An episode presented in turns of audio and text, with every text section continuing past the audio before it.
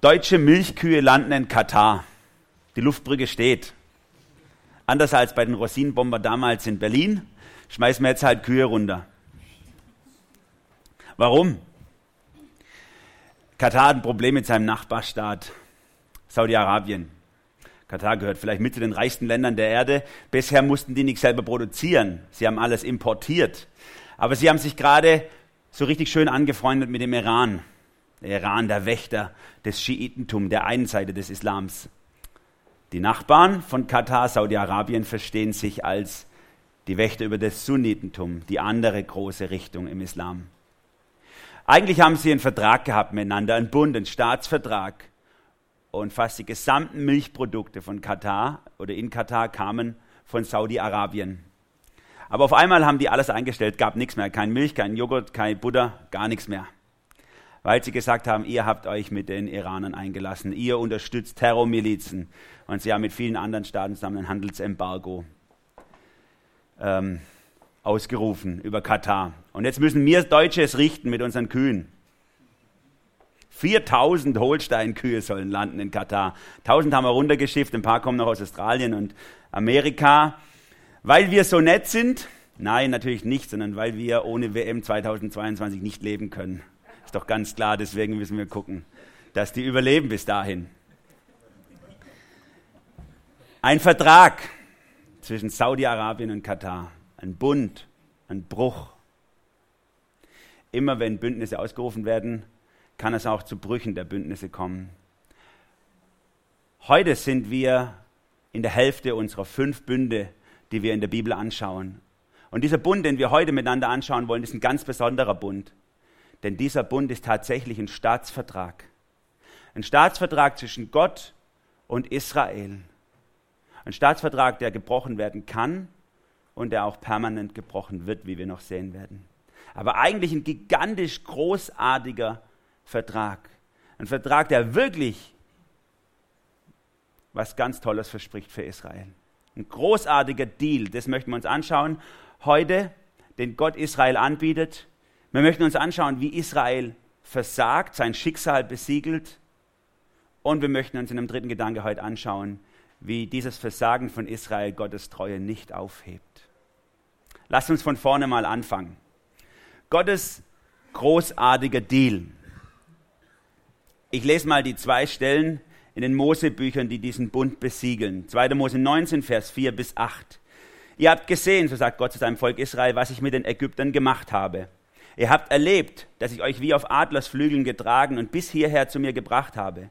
Wenn ihr nun auf mich hört und meinen Bund haltet, dann sollt ihr unter allen Völkern mein persönliches Eigentum sein. Denn mir gehört die ganze Erde. Ihr sollt mir ein Königsvolk von Priestern sein, eine heilige Nation. Das sollst du den Israeliten sagen. Da ging Mose zurück und rief die Ältesten des Volkes zusammen. Er legte ihnen vor, was der Herr ihm aufgetragen hatte. Das ganze Volk war sich einig. Wir wollen alles tun, was der Herr gesagt hat. Drei Bücher später, im fünften Mose, greift am Ende von Moses Leben er diesen Gedanken des Bundes noch einmal auf und verpflichtet die Israeliten nochmal drauf. 5. Mose 26, Vers 16 bis 19. An diesem Tag befiehlt dir der Herr, dein Gott, diese Vorschriften und Bestimmungen zu beachten, dass du sie mit Herz und Seele befolgst und tust. Du hast heute den Herrn erklären lassen, dass er dein Gott sein will und dass du auf seinen Wegen gehen, seine Vorschriften, Gebote und Bestimmungen bewahren und auf seine Stimme hören sollst. Und der Herr hat dich heute erklären lassen, dass du sein eigenes Volk sein willst, wie er es dir versprochen hat. Und dass du alle seine Gebote halten willst, dann wird er dich zu Lob und zu Ruhm und zum Schmuck über alle von ihm geschaffenen Völker erhöhen. Und dann wirst du ein Volk sein, das der Herr, das dem Herrn, deinem Gott, geweiht ist. So hat er es versprochen. Zehn einfache Regeln mit einer gigantischen Rendite. Total easy eigentlich. Ein Traum für einen Anleger. Man muss nur zehn einfache Regeln im Leben befolgen.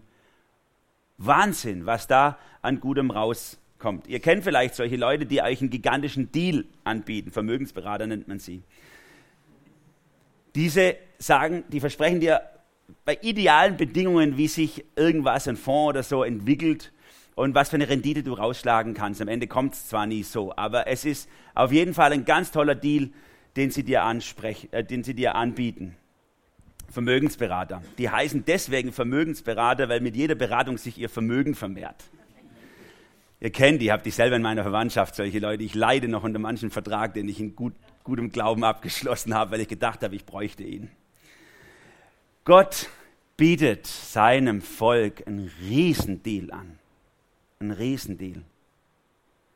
Er sagt, wenn ihr mir treu seid, dann werde ich euch überschütten mit Segen. Ein Staatsvertrag.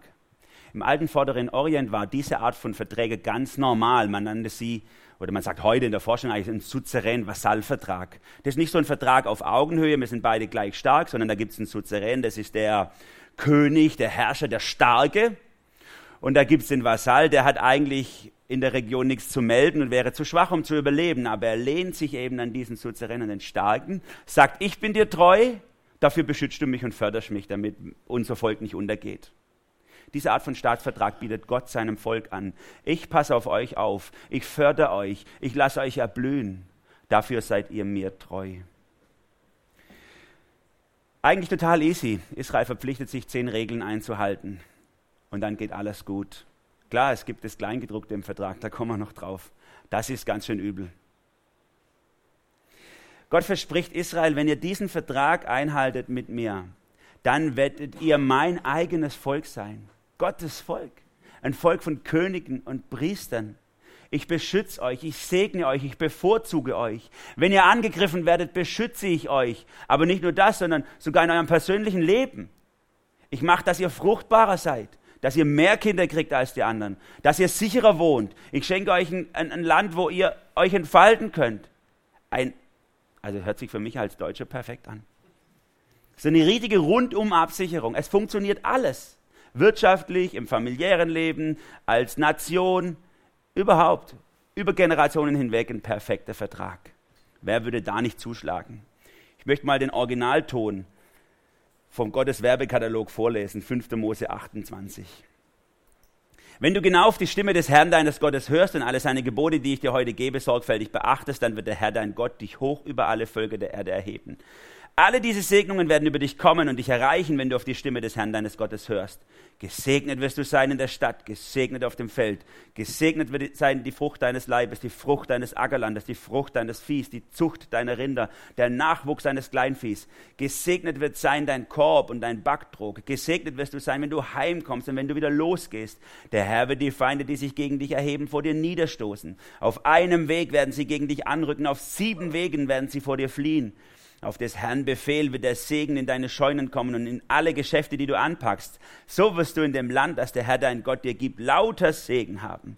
Der Herr wird dich zu einem heiligen Volk für sich erheben, wie er es dir geschworen hat, wenn du seine Gebote hältst und auf seinen Wegen gehst. Alle Völker der Erde werden sehen, dass du nach seinem Namen genannt bist und sich vor dir fürchten. Der Herr wird dir Gutes im Überfluss geben, Frucht deines Leibes, Frucht deines Viehs, Frucht deines Ackerlandes in dem Land, das der Herr deinen Vorfahren geschworen hat, dir zu geben. Der Herr wird dir sein Schatzhaus, den Himmel öffnen, um deinem Land zur rechten Zeit Regen zu geben und alle Arbeit deiner Hände zu segnen. Du wirst vielen Völkern leihen können, selber aber nicht leihen müssen. Der Herr wird dich zum Kopf machen und nicht zum Schwanz. Du wirst immer die Oberhand haben und nicht unterliegen, solange du den Geboten des Herrn deines Gottes gehorchst, die ich dir heute zu beachten gebe. Und solange du von den Worten, die ich dir heute gebiete, weder rechts noch links abweichst, um anderen Göttern nachzulaufen und ihnen zu dienen. Ein Hammer. Hammerangebot. Alles funktioniert. Alles klappt in deinem Leben. Wäre doch super, wenn jemand euch das anbietet. Sagt, es klappt alles in deinem Leben. Zehn einfache Regeln, die du beachten musst. Dieses Ding hat einfach nur einen Haken. Es funktioniert tatsächlich nur, wenn man alle zehn Regeln einhält. Hältst eine nicht ein, ist alles hinfällig. Das Kleingedruckte im Vertrag, wo es sagt, wenn ihr eure Seite nicht einhaltet, muss ich gar nichts einhalten. Und dann seid ihr viel zu schwach und dann kommen sie über euch, dann werden sie euch niedermachen. Gott schenkt dem Volk Israel dann auch das Bundeszeichen des Sabbats. Er sagt, den siebten Tag, den ich sowieso gemacht habe, um zu ruhen, als Erinnerung, den schenke ich euch ganz besonders, damit ihr alle sieben Tage einmal innehaltet, zusammenkommt, darüber nachdenkt, dass ihr meine Bündnispartner seid. Und interessant, dass bis heute viele fromme Juden davon ausgehen, wenn nur alle Juden einmal den Sabbat halten würden, an einem Sabbat alle, ohne Ausnahme, dann würde der Messias kommen. Das ist ihre große Hoffnung. Sie übersehen, dass er schon längst gekommen ist. Ein gigantischer Bund, der für ewig dauern soll, für alle Zeiten. Gut, es gibt eine Ausnahme.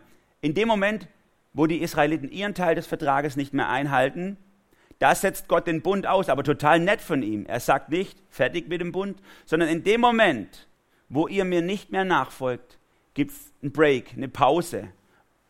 Und der Bund wird ausgesetzt. Bis zu diesem Moment, wo ihr wieder einsteigt, bis zu diesem Moment, wo ihr umkehrt und Buße tut, zu mir zurückkommt, dann setze ich diesen Bund wieder an.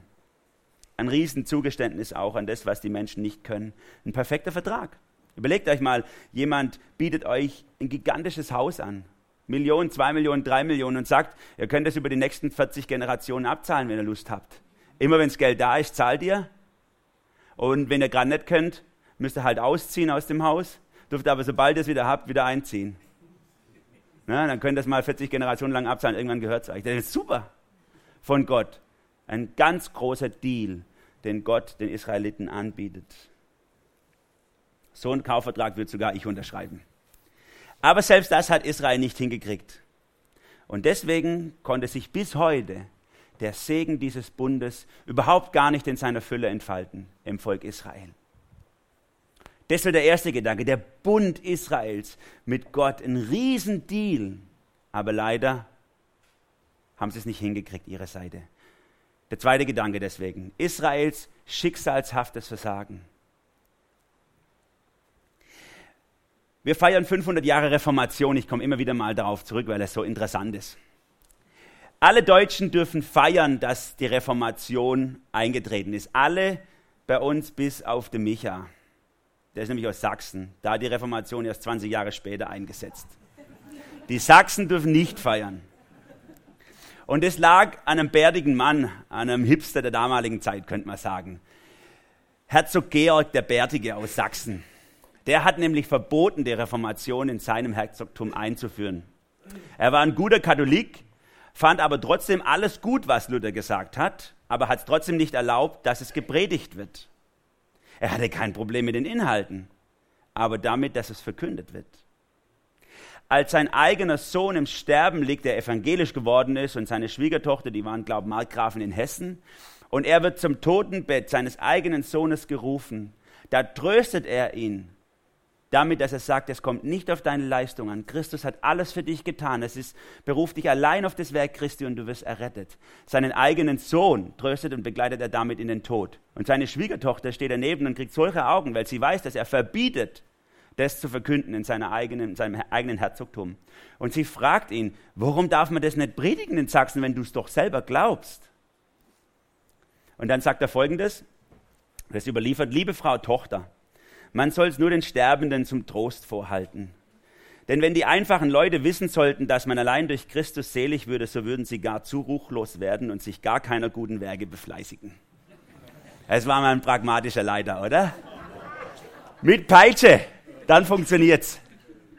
Er hat selber geglaubt, aber er hat es verboten zu verkündigen. Durch was wird man mehr motiviert? Durch das Gesetz oder durch die Gnade?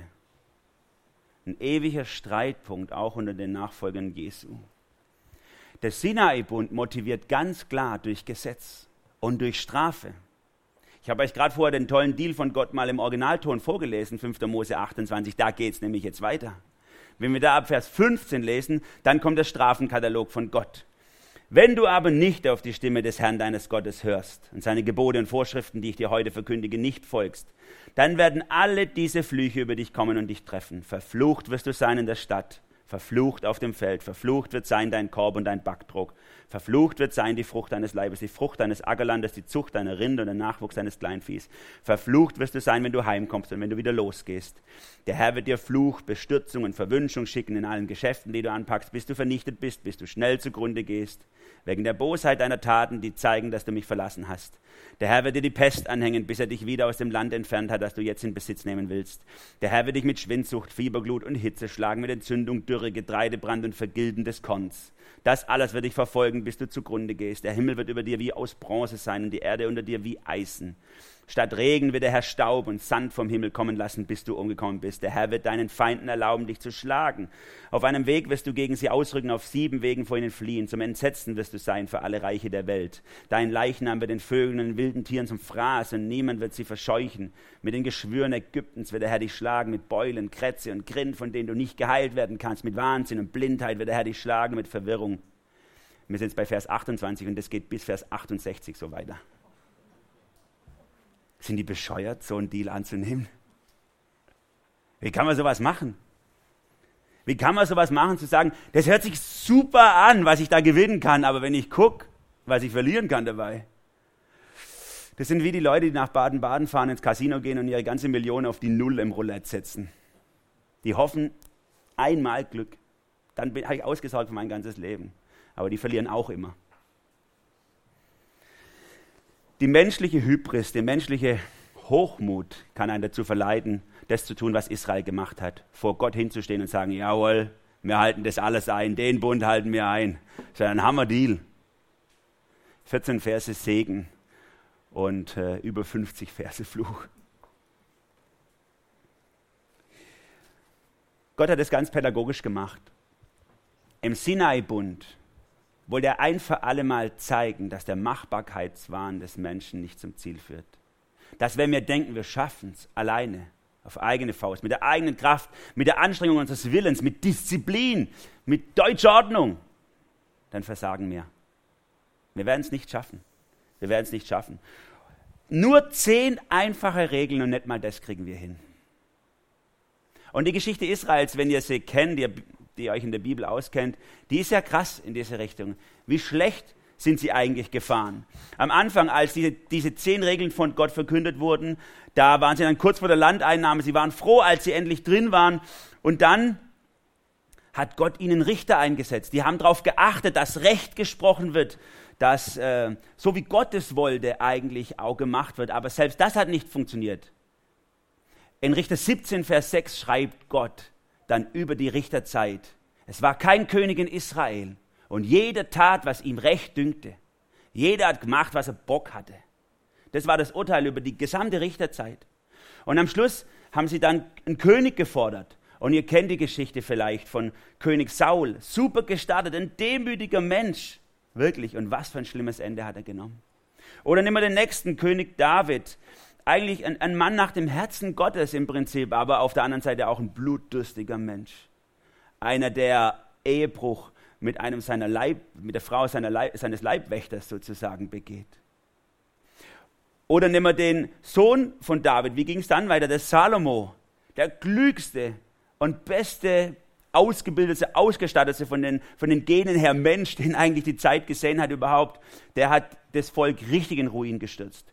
Gott hatte schon in weiser Voraussicht im Mosebuch die sogenannten Königsgesetze erlassen. Er hat gesagt, ihr könnt im Prinzip alles machen, außer drei Sachen. Drei Sachen, einen Haufen Pferde, einen Haufen Gold und einen Haufen Frauen. Sex, Macht und Geld. Und was lesen wir über Salomo? 12.000 Pferde, 666 Tonnen Gold jedes Jahr. 1000 Frauen. Der Typ hat einen Schuss weggehabt. Manche sind mit einer schon überfordert, gell? die können es nicht verstehen. Er hat alles falsch gemacht. Er hat das Volk in den geistlichen Ruin getrieben. Und unter seinem Sohn wurde das Reich geteilt. Sein Sohn Rehabiam hat nur noch zwei Stämme behalten, das sogenannte Südreich. Und der vorige, einer seiner vorigen Diener, Jerobiam, der aus Ägypten aus dem Exil zurückkehrt, hat zehn Stämme bekommen. Und das Reich wurde geteilt. Im Nordreich, das Jerobeam regiert hat, hat es niemals in der gesamten Königsgeschichte Israels einen einzigen guten König gegeben. Niemals. Im Südreich von allen Königen durch die gesamte Periode hindurch lediglich sieben, die zumindest zeitweise gottesfürchtig waren. Es war wirklich eine schreckliche Zeit, die Israel in ihrem Bündnis mit Gott erlebt hat bis heute. Und Israel hat deswegen nie zu seiner Blüte gefunden. Niemals. Und bis heute hat Gott immer wieder Propheten berufen, die er reingeschickt hat nach Israel und gesagt hat, ihr müsst umkehren, ihr müsst euch an den Bund erinnern, den Gott euch geschenkt hat. Dann geht's euch gut. Und manchmal haben sie sich rufen lassen für einen Moment, sie haben Buße getan, sind umgekehrt und dann ging es ihnen auch für einen Moment gut, aber allermeist ging es den Propheten schlecht. Die wurden nämlich verfolgt, zersägt, aufgehängt, eingekerkert, wie auch immer. Es war keine schöne Zeit, um Prophet zu sein. Israel ist das lebende Beispiel dafür, dass niemand aufgrund seiner Werke zu Gott kommen kann. Und es will Gott damit auch antreten. 3. Mose 18, Vers 5 sagt Gott, wenn ihr euch an meine Gesetze und Vorschriften haltet, dann wird der, der sie befolgt, durch sie leben. Haltet euch an meine Gesetze und Vorschriften. Wir sind ja viel klüger heute. Darauf würden wir uns nicht einlassen, klar. Wir sind ja dankbar, dass es Martin Luther gab. In einer Zeit, wo wirklich in der katholischen Kirche das auf dem Höhepunkt angekommen ist, dass du dich freikaufen konntest, bestimmte Sachen, Regeln einhalten musstest, um Gott zu gefallen. Da schlägt er rein und sagt, nein, never ever könnt ihr so zu Gott kommen, niemals. In der mittelalterlichen Theologie hat es sich das angebahnt bis auf den Höhepunkt bei Luther. In der Hochschullastik, das so das ausgehende Mittelalter, da gab es den großen Lehrer Thomas von Aquin in der katholischen Kirche bis heute, vielleicht einer der größten Lehrer der katholischen Kirche. Der hatte das festgeschrieben, ein gigantischer Denker. Und der hatte das festgeschrieben, der Mensch ist nicht böse nur, sondern auch gut. Der Mensch ist zwar durch den Sündenfall verletzt worden, er liegt wie ein Kranker auf dem Boden, aber im Grunde seines Herzens gibt es einen göttlichen Funken. Und dieser göttliche Funken, an den kannst du anknüpfen und der erlaubt es dir dann doch Gottes Wille zu tun, wenn du dich nur richtig anstrengst. Hat eine lange Geschichte, bis es da hingekommen ist, aber er hat es festgeschrieben. Und dann kommt Luther und sagt Bullshit mit seiner groben Art. Er sagt, du wirst vom Teufel geritten, du Pferd. Das ist alles. Am Anfang gab es noch Leute, die mit ihm unterwegs waren, die sogenannten Humanisten, Erasmus von Rotterdam und so, weil sie das gehofft hatten, Luther würde das vorantreiben, das Gute im Menschen. Aber er hat gesagt, das ist alles, alles völliger Schwachsinn. Wir Menschen sind komplett kaputt. Es gibt kein Funken Gutes in uns. Es gibt nicht mal einen freien Willen, um zu wählen, ob wir zu Gott gehören wollen oder nicht. Gar nichts sondern Gott muss durch seinen Heiligen Geist wie so ein Spot auf uns richten und uns überhaupt mal auferwecken, dass wir überhaupt mal in die Lage versetzt werden zu überlegen, so, hups, äh, gibt es einen Gott, dem ich angehören will oder nicht. In uns ist nichts, was aus sich selber zu Gott kommen könnte. Es braucht deswegen des Heiligen Geistes, um gerettet zu werden. Der Humanismus, der zeitgleich mit der Reformation gewachsen ist, der davon ausgeht, der hat im Prinzip die katholische Lehre weiterentwickelt, das Gute im Menschen, ist einer der größten Eiterbeulen unserer Zeit heute. Zu denken, es wäre in uns Menschen aus uns selber heraus etwas Gutes. Gott hat schon beim Noah-Bund, wir haben es gehört vor zwei Wochen, beim Noah-Bund schon festgelegt, ich werde niemals mehr so eine Flut über die Erde kommen lassen, denn des Menschen Herz ist böse von Jugend auf. Der ist schon immer böse, der muss es nicht lernen. Ihr müsst nicht lernen zu lügen, das könnt ihr einfach. Und dann haben wir letzte Woche gehört, im Abrahamsbund legt Gott die große Linie der Gnade. Er nimmt einen Götzendiener aus einer heidnischen Familie und heidnischen Umgebung und fängt, ohne dass der irgendwas gemacht hat dafür, fängt eine Linie des Segens und der Gnade an. Und jetzt ein paar hundert Jahre später bringt Gott noch einmal den Beweis, wenn ich einen Deal mit euch machen würde, so gigantisch die Rendite auch wäre, ihr könntet niemals eure Seite einhalten. Das ist der tiefste Grund des Gesetzes. Paulus nennt es ihn ein Zuchtmeister auf Christus hin. Er bringt uns an den Moment, wo wir ausrufen müssen, ich bin verloren, ich schaff's nicht, ich kann's nicht. Nichts haben wir zu bringen, was Gott gefallen könnte, nicht mal unseren Willen. Gott muss uns zum Leben erwecken.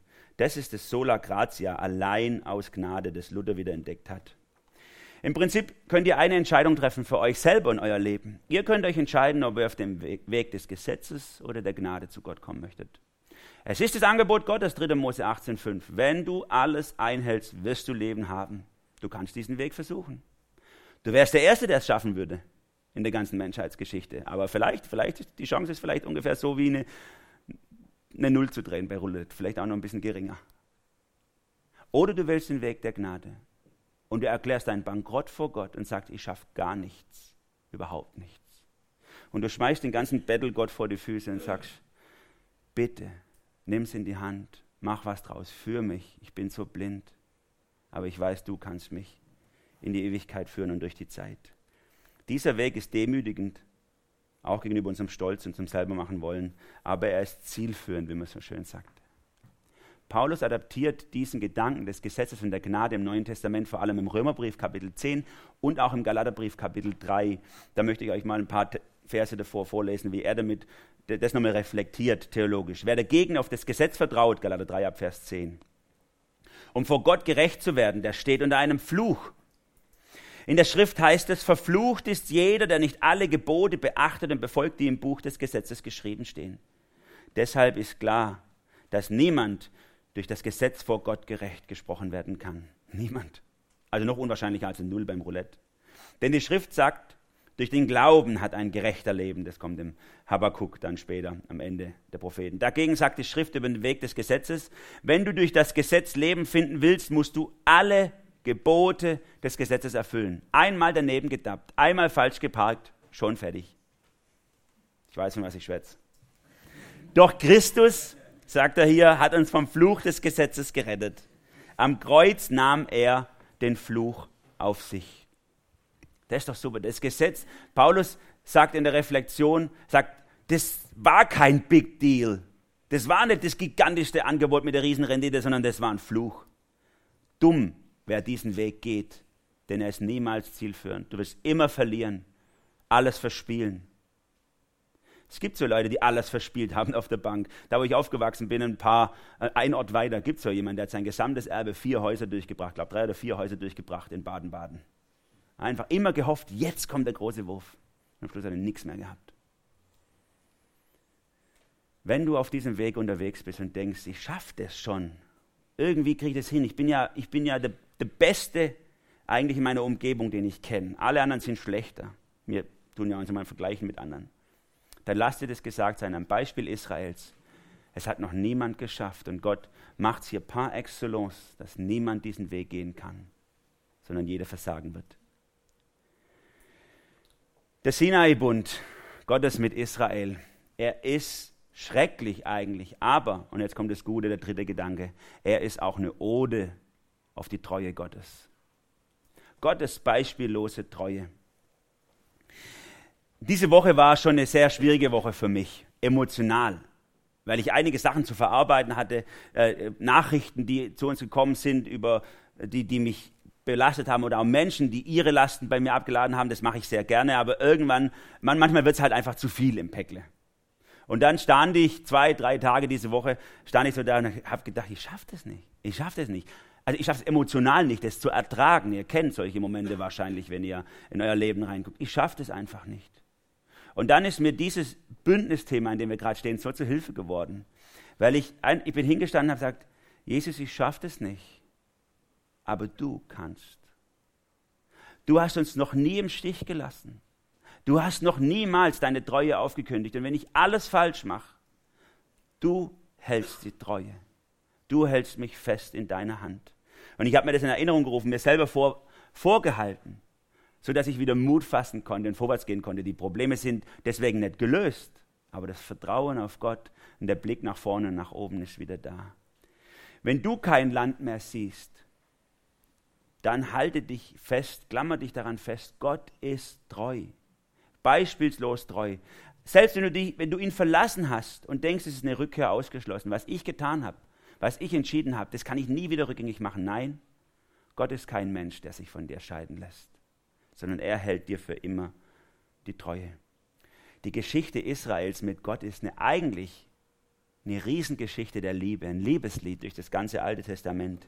Gott wirbt um sein Volk wie ein Mann um seine Frau. Israel rennt die ganze Zeit weg, sie huren rum mit fremden Götzen und allem Möglichen. Und Gott liebt sie und sucht sie. Er zerbricht daran, aber er lässt sie nie los. Es gibt ein, also es kommt durch alle Propheten im Alten Testament vor, aber ein Buch, ein Prophetenbuch finde ich ganz besonders toll komponiert. Das ist das Hosea-Buch, falls ihr es schon mal gelesen habt. Das ist eine Liebesgeschichte, wo Gott einem Mann das aufträgt, das nachzuspielen in seinem eigenen Leben, was Gott erleidet. Er muss eine Frau oder er kriegt den Auftrag, eine Frau zu heiraten, die andauernd wegrennt und rumhurt, sich verkauft oder die Ehe bricht und so. Und immer wieder fordert Gott ihn auf, holt sie zurück, lieb sie wieder, nimm sie wieder an. Da sind wir doch ganz anders. Beim Thema Ehe und Ehebruch, das sprechen wir ganz schnell von Liebe, Sünde und vielleicht Neuanfang, Barmherzigkeit oder so, aber wenig von der Treue. Wenig von der Treue. Ich wünsche mir, dass auch wir bei uns Ehepaare sind, die durch schwere Zeiten auch sich die Treue halten. Nicht, weil es der andere verdient hat, sondern obwohl er es nicht verdient hat. Obwohl es nicht verdient hat, um Gottes Willen. Treu sein, wenn der andere treu ist, ist super. Aber gerade wenn der andere dich im Stich lässt, zeigt sich, ob deine Treue ein Vertrag ist oder ein Bund. Ein Vertrag oder ein Bund. Eigentlich hat Israel mit Gott einen Vertrag geschlossen, aber Gott hat mit ihnen einen Bund geschlossen. Es war für ihn nicht einfach nur, ihr seid nett, dann bin ich nett, sondern ich warte immer auf euch. Immer auf euch. Wie gut, dass Gott kein Mensch ist. Römer 3, Vers 3 und 4 schreibt Paulus es so, dass einige aber nicht treu waren. Was liegt dran? Sollte ihre Untreue Gottes Treue aufheben. Das ist die falsche Folie. Ja, genau, da müsste eigentlich ein Bibelvers kommen. Doro, egal. Ich lese nochmal. Dass aber einige nicht treu waren, was liegt daran? Sollte ihre Untreue Gottes Treue aufheben? Das sei ferne. Römer 3, 3 und 4. Deine Untreue hält Gottes Treue nicht aus. Israel ist Gott weggelaufen, er hat sie geliebt, er ist ihnen nachgegangen, er hat um sie geworben, er hat um sie gekämpft, sie laufen ihm andauernd weg. Ab und zu mal sind sie umgekehrt, haben sich wieder an ihn geschminkt und gesagt, nimmst mich noch, liebst mich noch, na klar, komm her. Wie dumm ist denn Gott, könnte man sagen, dass er dieses ehebrecherische Weib die ganze Zeit zurücknimmt. Aber was für ein Liebeslied auf die Treue. Gott hätte das Recht, Israel zu verstoßen, aber er lässt sie nicht los. Und Paulus schreibt Römer 11, 25, er wird es bis zum Ende nicht tun. Es wird der Moment kommen, wo ganz Israel errettet wird. Römer 11, 25 ist es. Gottes Treue wird zum Ziel kommen. Wo sind Menschen auf dieser Erde, die diese Treue zeigen? 2. Timotheus 1, 3, wenn wir untreu sind, bleibt er treu, denn er kann sich selber nicht verleugnen. Treue Gottes ist unabhängig davon, wie du bist, sondern sie ist in Gottes Wesen begründet. Eine Geschichte möchte ich euch zum Schluss erzählen. Ich habe sie vor einigen Jahren mal gelesen und sie hat mich wirklich tief berührt. Irgendwo draußen auf dem Meer gibt es eine Insel, wo es ein hartes Gesetz gibt. Bei Ehebruch wird man auf die Klippen gebracht und hinuntergestoßen ins Meer, direkt getötet. Und da ist eine Frau ertappt worden, während ihr Mann auf dem, auf dem Meer ist und fischt, ist sie ertappt worden beim Ehebruch und sie wurde vors Gericht gestellt und direkt verurteilt und es wurde beschlossen, dass sie am nächsten Morgen die Klippen hinabgestürzt wird und sterben muss. Sie wurde eingesperrt für die Nacht und am nächsten Morgen sollte das Urteil vollstreckt werden und die Frau hat wirklich jämmerlich geweint und gelitten darunter, dass sie ihren Mann betrogen hat. Sie hat gefragt, ob er sie besuchen kann, um, damit sie das noch sich entschuldigen kann bei ihm, weil es ihr so leid getan hat, dass sie ihn hintergangen hat, aber er ist nicht gekommen. Sie hat gewartet, sie hat die ganze Nacht nicht geschlafen, hat immer gewartet darauf, dass er endlich vorbeikommt, damit sie sich bei ihm entschuldigen kann. Damit sie es noch klären kann, wenn sie von dieser Welt geht. Dass sie ihm sagt, wie sehr es ihr leid tut, dass sie ihn hintergangen hat, aber er ist nicht gekommen. Als am nächsten Morgen die Sonne aufgeht, und die Dorfbewohner sich nähern, um sie zu holen, guckt sie, ob er irgendwo in der Menge zu sehen ist, dass sie wenigstens noch ein Wort an ihn richten kann, aber er kommt nicht. Und sie bringen sie vors Dorf auf die Klippen hinauf und sie dreht sich noch einmal um und guckt, ob er irgendwo steht, damit sie es noch klären kann und er kommt nicht. Und dann stoßen sie sie hinunter. Die Dorfbewohner hören ihren Schrei, aber sie hören nicht das Aufklatschen vom Körper. Und sie gehen an die Klippen vor und schauen runter und da sehen sie, dass der Mann in der Nacht alle verfügbaren Fischernetze zu einem riesigen Netz über die gesamte Bucht gespannt hat. Ihre Untreue hebt seine Treue nicht auf. Deine Untreue hebt Gottes Treue nicht auf. Du denkst, du bist Gott weggerannt. Du denkst, ich spüre ihn nicht mehr, ich weiß nicht mehr, wo er ist. Es war doch mal so vertraut zwischen uns und es ist weg. Wo ist er? Hat er mich verlassen? Nein, er spannt im Moment sein Rettungsnetz über die Bucht für dich. Ich möchte zum Schluss kommen. Der Bund Gottes war ein schicksalshafter Bund mit Israel in zweierlei Hinsicht. Zum einen war es das Schicksal besiegelt, zu zeigen, aus Disziplin, aus Wille, aus selber machen, ich schaffe das, wenn ich mich nur anstrengen, wird kein Mensch zu Gott kommen. Niemals. Wenn du diesen Weg gehst, ist dein Schicksal besiegelt. Aber dieser Bund, den Gott mit seinem Volk geschlossen hat, hat auch das Schicksal Israel positiverweise besiegelt. Trotz aller Bündnisbrüche von Seiten Israels ist Gott gnädig und treu. Er hat Israel niemals aufgegeben bis heute und er wird es niemals tun. Und so geht er auch mit dir um. Das ist die gute Nachricht. Hör auf damit, dass du es aus eigener Kraft schaffen willst. Du kannst Gott nicht täuschen. Du kannst Gott gar nicht enttäuschen. Denn Gott liebt dich. Gott kennt dich im tiefsten Inneren besser als du dich selber. Und er wird dich niemals aufgeben. Bis zu seinem letzten Atemzug wird er dir nachgehen und dich zu ihm hinlieben wollen. Wie toll wäre es, wenn du jetzt schon die Waffen strecken würdest und dein ganzes Leben ihm einfach zu Füßen legst. Diesen treuen Gott. Amen.